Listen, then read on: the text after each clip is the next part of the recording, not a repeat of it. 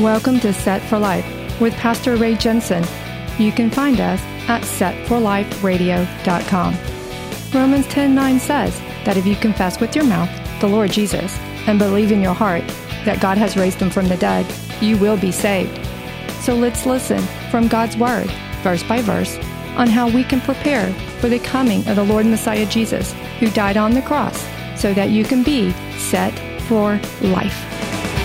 You're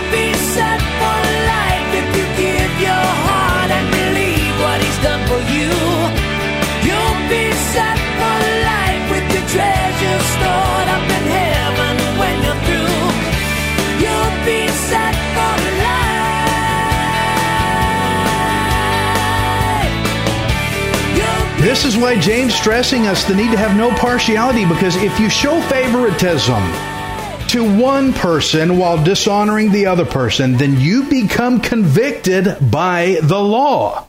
The law then now convicts you as a transgressor of it.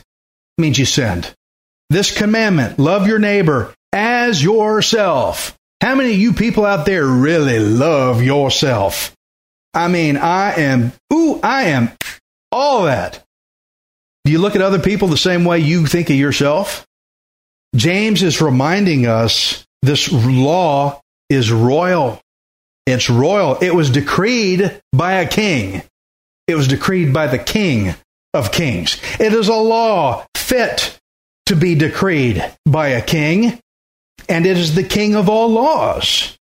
And the reaction that James is shooting for is for us to become obedient to this law by having a non biased love for other people. Oh, Ray, there's just some people I just can't love like that. Well, you need to forgive them. Especially if somebody did you wrong and you've got this boiling hatred of anger, you got to forgive them. Get rid of it because it's driving, that unforgiveness is driving partiality in you. And then that makes you the transgressor, not them, makes you the transgressor. See how important forgiveness is? We need to have an outer display and outer evidence that we truly belong to Jesus as his people. When you show prejudicial pre- uh, favoritism, preferential love to some people while, while dishonoring others, you break God's law through disobedience and become a profaner, a blasphemer of Jesus' name, the noble name by which many people are called. You know, it's not good to dishonor a believer that profanes the name of Christ. You know, some people may be thinking, well, I never say GD, but they dishonor other believers. That's still profaning the Lord. God shows no favoritism. Let's be reminded of that. But also realize if God did show partiality, if he did, he doesn't. But I'm saying if he did, then God would be guilty of breaking his own law. Because James says if you do this, you are a transgressor of the law. God shows no favoritism or he'd break his own law. And God can't do that. He can't break his own law. He's the one that wrote it. God cannot be a transgressor because God would be a sinner. God has no sin. 1 John 1 5 says, God is light, and in him is no darkness at all. None. Some people like to blame God as though he's doing bad things. There's no evil in God whatsoever. You want to blame God? Maybe you need to stop and think about yourself, where you are in this. Now, if upon salvation we are forgiven and made sinless, then that means our payment had to be made by a sinless sacrifice. Makes sense, doesn't it? That sinless sacrifice was Jesus Christ, who was sent by our sinless God.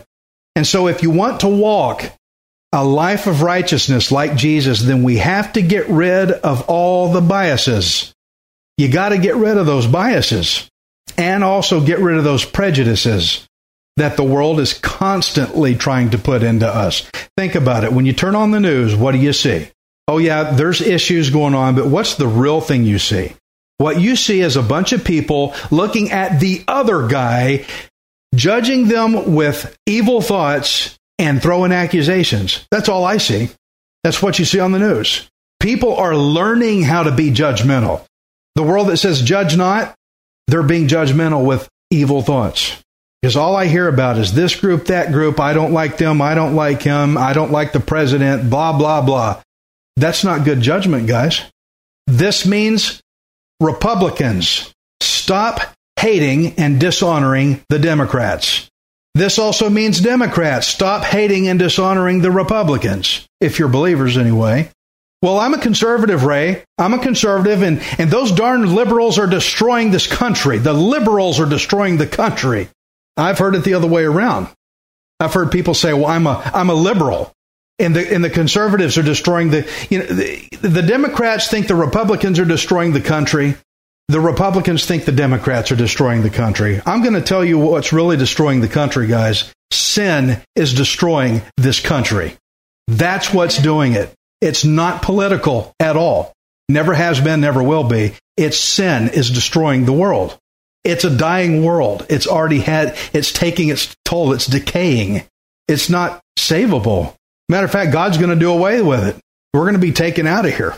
so sin is destroying the country and the world, whichever side you stand on. Now, I understand there are policies that are evil and, and, and there are some policies that are good, but guess what? Both sides have them. But whichever side you take, I'm not here to talk politics.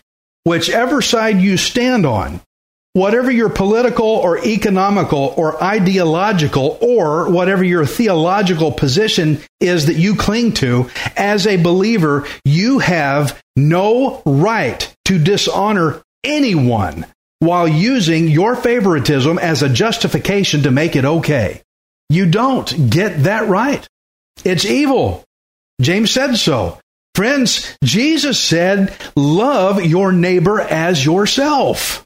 You lose the right to tear people down. Well, well, yeah, but they did. No, don't try to justify it. Don't dishonor them. You will become a profaner of the name of Christ, possibly, if not a transgressor of the law. When Jesus said, love your neighbor as yourself, when he said that, he did not add a justification back door to it. He didn't say, love your neighbor as yourself unless they don't deserve it according to your opinion. He didn't say that. He said, don't do it. He said, don't do that. Love them. That's all he said was just love them. Love your neighbor as yourself. Now, your neighbor is a lot of different kinds of people, right? Even the ones that you would rather not associate with, that's your neighbor we have got to get a hold of exactly what it was that he commanded us to be doing. Love one another, period. That's what he said. Anything less and you become a transgressor of the law, guilty. Well, Ray, if you understood my background and how I was raised, then you'd understand that anytime I see that kind of person over there, no. Verse 9 says, if you show partiality, you commit sin and are convicted by the law as transgressors. Well, Ray, back in my day, anyone that banded together with those people, we were right to go out against them. And verse 9 says, if you show partiality, you commit sin and are convicted by the law as transgressors. I don't know how many times I need to say this before we finally get it. Well, Ray, just because you believe that doesn't mean I have to. Verse 9 says, Show no partiality if you commit sin and are con- you're convicted by the law as transgressors. I know how bad people hate and they try to twist in their justifications to make themselves defend, to try to defend their behavior and think what they're doing is actually okay. And I also know that people are calling the conduct of Christians as being hate. I know they're, they're twisting it around backwards and upside down. But that's all confusion talk. That's Satan language. That's all it is. Whether you agree with this teaching or not that James is giving, this is the written word of God. Is everybody seeing this in James 2? I hope you're seeing it. It's the written word of God, which one day we will all answer to, and we will have to stand before the Lord and give an account to. And nobody's going to hold your hand that day. There's going to be no recourse. You can't sue God. You can't run your justifications in front of him. He's not going to listen to it. He's not going to show favoritism for you over someone else. The one and only way that we sinners have for going forward and being able to survive as transgressors at all is by submitting your life under the authority of Jesus Christ. That's the only way you got out. Get under the blood he spilled to pay for your death penalty and obey his commands. You know what? If you don't know what his commands are, how can you obey them? A lot of people don't even read. You got to know what's in there. Obey it. Don't be a blasphemer of Jesus. Be a follower. Be obedient to what he said. All those old prejudicial biases that you carry, they've got to go away. They have to leave. You actually block the love of Jesus Christ unto others when you react with partiality. They can't see it. Well, Ray, I may not be so good at this favoritism stuff, but God knows my heart. God knows my heart. I've heard people say that. yeah, he does know your heart. Problem is, is it a selfish heart? But Ray, I'm a good person. God is not going to hold against me for this one issue here. Just for this one little issue. God's not going to hold it against me. That's why James said what he said next in James 2 and 10. He says, For whoever shall keep the whole law. Woo, look at me. I'm good. I'm keeping the whole thing. Whoever will keep the whole law, yet stumble in just one point, he is guilty of all. He is guilty of all. For he who said, Do not commit adultery, also said, Don't commit murder. Now, if you do not commit adultery, but you do murder, you have become a transgressor of the law. Now, James knew that people would work really hard to try to dismiss their prejudice. Well, I get to keep this prejudice because of what happened to me here, because the way those people are, I, I get to keep that. I get to keep that. I'm going to keep that prejudice. I'm going to hate that certain person. They're going to try to keep their, their, their prejudice as some kind of trivial thing. Like, well, just because it means a lot to you doesn't mean I, I should get as gung ho as you are about it, Ray, or you, James. I'm going to keep this. I'm going to keep. I, I hear that kind of response all the time. People always tell me, just because you're a Bible thumper, Ray, doesn't mean I have to be. oh, I love it when they say that because, man, we got a conversation now. Not everybody wants to do like you do, Ray. No, they don't. I, I get it. But this is not about doing things like I do. This is about doing things like the way God tells you to do. This isn't Ray saying this. This is the Word of God. It's not even James. It's the Word of God saying it. When God gives an order and you say no, when God tells you to do something, you say, no, I'm not going to do it, then that means you become a transgressor. You sin. It means you don't love God. It means you're not loving Him by saying no to Him like that. Even if you swear that you love Him, saying no, uh-uh. Jesus said, Why do you call me Lord and you don't do what I tell you? Jesus asked that question. Suppose you have an employee and you tell them to go do something and they say no. What do you do? You penalize them in some kind of way. You either will give them a warning or you eventually fire them because they refuse to do their job. Now, James and myself are throwing out warnings. That's what he's doing with this word. That's what I'm doing teaching this. We're throwing out warnings. We're, we're trying to show you warnings before God fires you. You got to do what your employer tells you. Guys, we got to do what the King of Kings tells us to do. Those of us preaching this word, we're not being hypocritical because we're accountable to the same thing. We're trying to show you salvation so that you can be saved. You can't get to salvation in Jesus by insisting on doing things your own way. And so, for those who are still clinging to their justifications for keeping partiality, holding on to your reasons for why the entire Word of God pertains to everybody in creation except you,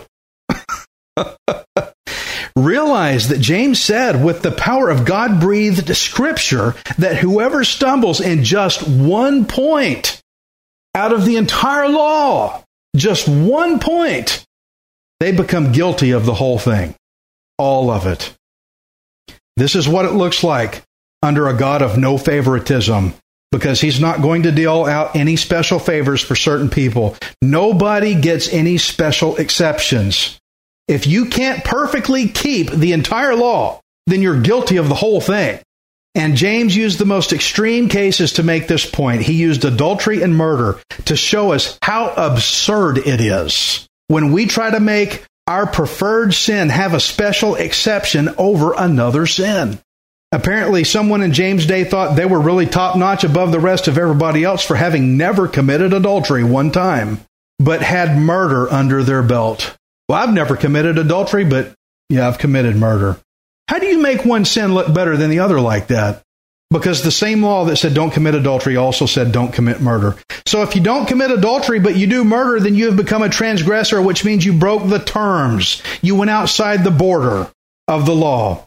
The law needs to be viewed as one big package. It can't be like the pastor who saw the husband and wife come in and he says, Well, I hadn't seen you in a long time. Where have you been? And, well, Pastor, uh, me and my wife keep the Ten Commandments. I keep seven of them and she keeps the other three. It doesn't work like that. The whole thing's one big package. You violate just one part of it, you violated the whole package deal. Well, this doesn't sound fair to me. Well, it's like when, let me explain. It's like when you're going to get a job and you have to negotiate a set of terms with the employer.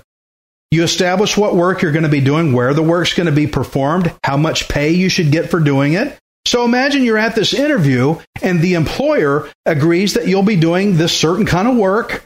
The work will be done within certain guidelines at the place of employment, and you should be making, let's say, $50,000 per year, just for example. So you agree to those terms. You agree to those terms. So you go in on the first day of work, in the established location of work and you start doing the, the type of work that are in the terms of your contract. But when payday comes, they decide they're not going to pay you $50,000, but they decide to pay you $25,000 instead. What are you going to do? Are you honestly going to let them tell you, but we only violated just one part of the contract? There's a lot of things in the contract. That's just one part. No, you violated the whole thing. I'm not getting 50,000 like we were taught, like we agreed. They violated one part and the whole thing's off. It's not going to work. And so James said, whoever keeps the whole law but stumbles in one point, he's guilty of the whole thing. He has transgressed all of the law. Now, maybe you're thinking that's not fair. Oh, here comes the gospel. You might be thinking, well, that's not fair I can't keep all that. It's too impossible. It's not fair. I'll tell you what fair is. Here's what fair is fair is we sinned, we should all go to hell for it. That would be fair. That would be fair. But God offers us grace, not fair. He offers you grace. He offers you a way out.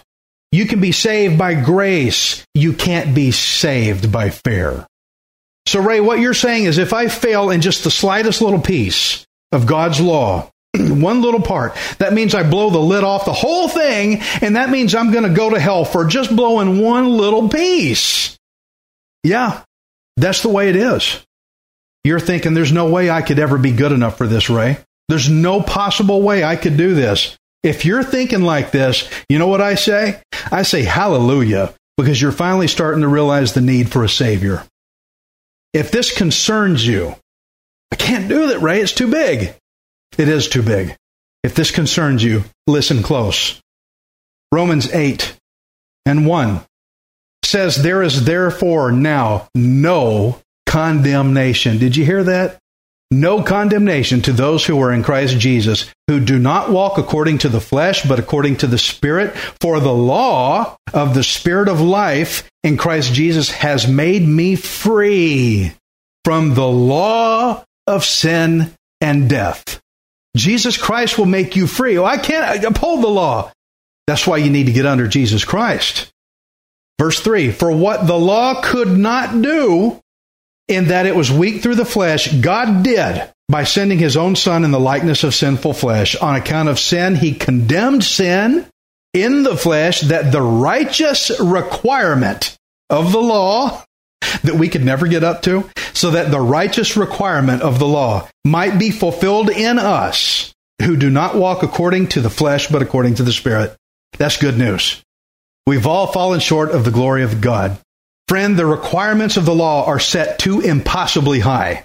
And I think this is why some people misunderstand God. They don't know the word, they don't read, they misjudge with evil thoughts. Yeah, the law is too high. That's why you need a Savior in Jesus Christ. He took care of that. He took care of it. What the law couldn't do, God did through Jesus. Friend, I, I pray that you are finally realizing, somebody somewhere that may watch or hear this, that you're finally realizing you need a Savior. You need a Savior in your life. Without Jesus, you're guilty, not just of one, but all of it. Without Jesus, the entire package deal is blown. You need your Messiah. And to finish up, I want to go to what Chuck Smith once said about favoritism. He said, Faith keeps me from getting judgmental about the weaknesses of others because I know that apart from God's help, I'm just as hopeless as they are. Only through faith in God can I make any progress in my Christian walk. Father, we come before you in prayer, Lord. What a good message. Uh, Lord, it's hard for some of us to process this because it's so big and it's so deep. And Lord, we've just got biases. Some of them we know what they are, some of them we don't. Lord, I pray that you get all of them out. That the next time I see somebody that has that appearance that I don't want to share the gospel with them. Lord, that we don't look at them by appearance. We think we judge by righteous judgment. And Lord, for those that go, but what is righteous judgment? Well, then, Lord, help them to get in the in your word and study more and pray more and grow that faith by hearing of the word to understand what righteousness is. Because, Lord, the pe- people are saying, well, what's really right? What really is truth? With fake news, what's really true anymore? Your word is true, Lord God. Help your people see that and to go by that. Lord, strip us down of our biases. And Lord, it's going to require a sacrifice on our part. We're going to have to give some things up. Lord, the next time we see that, oh, I don't know person, oh, I don't want to talk to them. But Lord, if you tell us to share the gospel with them, Lord, help us to go and do it. Because that one poor man that showed up at that church service to my friend, it carried that church for a while. You never know what they're going to end up being. We don't want to profane your name, Lord Jesus. We don't want to be a transgressor of your law. And so we cannot dishonor people based on their social status or their money or Lord, we just have these biases. They we need to get rid of them. So, Lord, I'm asking for anybody hearing me, anybody here today, that we start reviewing what our prejudices are, what our biases are, what our favoritisms are, and Lord, that we just get rid of them and start looking at every scenario and every situation and every person through righteous judgment that we learn from our Lord Jesus Christ and your word. Forgive us, Lord God. And I ask you to help us with that. So we cannot do it. That's why James said, brethren, believers, we got to go into the Holy Spirit understanding to get this. There's a lot of people out there that are lost, Lord God, that they don't understand. But we do, because you gave us Holy Spirit discernment. Teach us how to show them the love that Christ commanded us to have. I don't want to be a transgressor. I don't want to be a profaner of your name. And we thank you ultimately, Lord God, for the salvation in Jesus Christ. That you did not show favoritism towards us, because if you did, I couldn't be saved. You saved me anyway. Even though I was a filthy mess, you saved me anyway. The royalty of a king saved a sinner like me. So, Lord, if you can do that for us, we can do that for other people too. We can go to them and despite what they look like or however they may seem to us or whatever stereotype group they may belong to, they are not too far down for us to share the gospel with them that they could be saved and come to repentance and gain eternal life. Help us with this, Lord. This is a tall order. We're a messed up people full of biases. Only through you can we do this right. I thank you for it. Thank you. You didn't leave me you stayed and you came down and you saved me. Let's go out to other people with the gospel. I thank you for it in Jesus' name. Amen.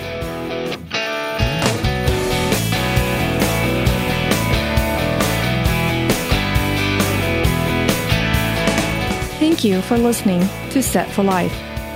We hope you can join us next time, unless Jesus returns for us first. Set for Life is the radio ministry of Pastor Ray Jensen. We invite you to subscribe to our podcast at setforliferadio.com. Hi, this is Ray Jensen.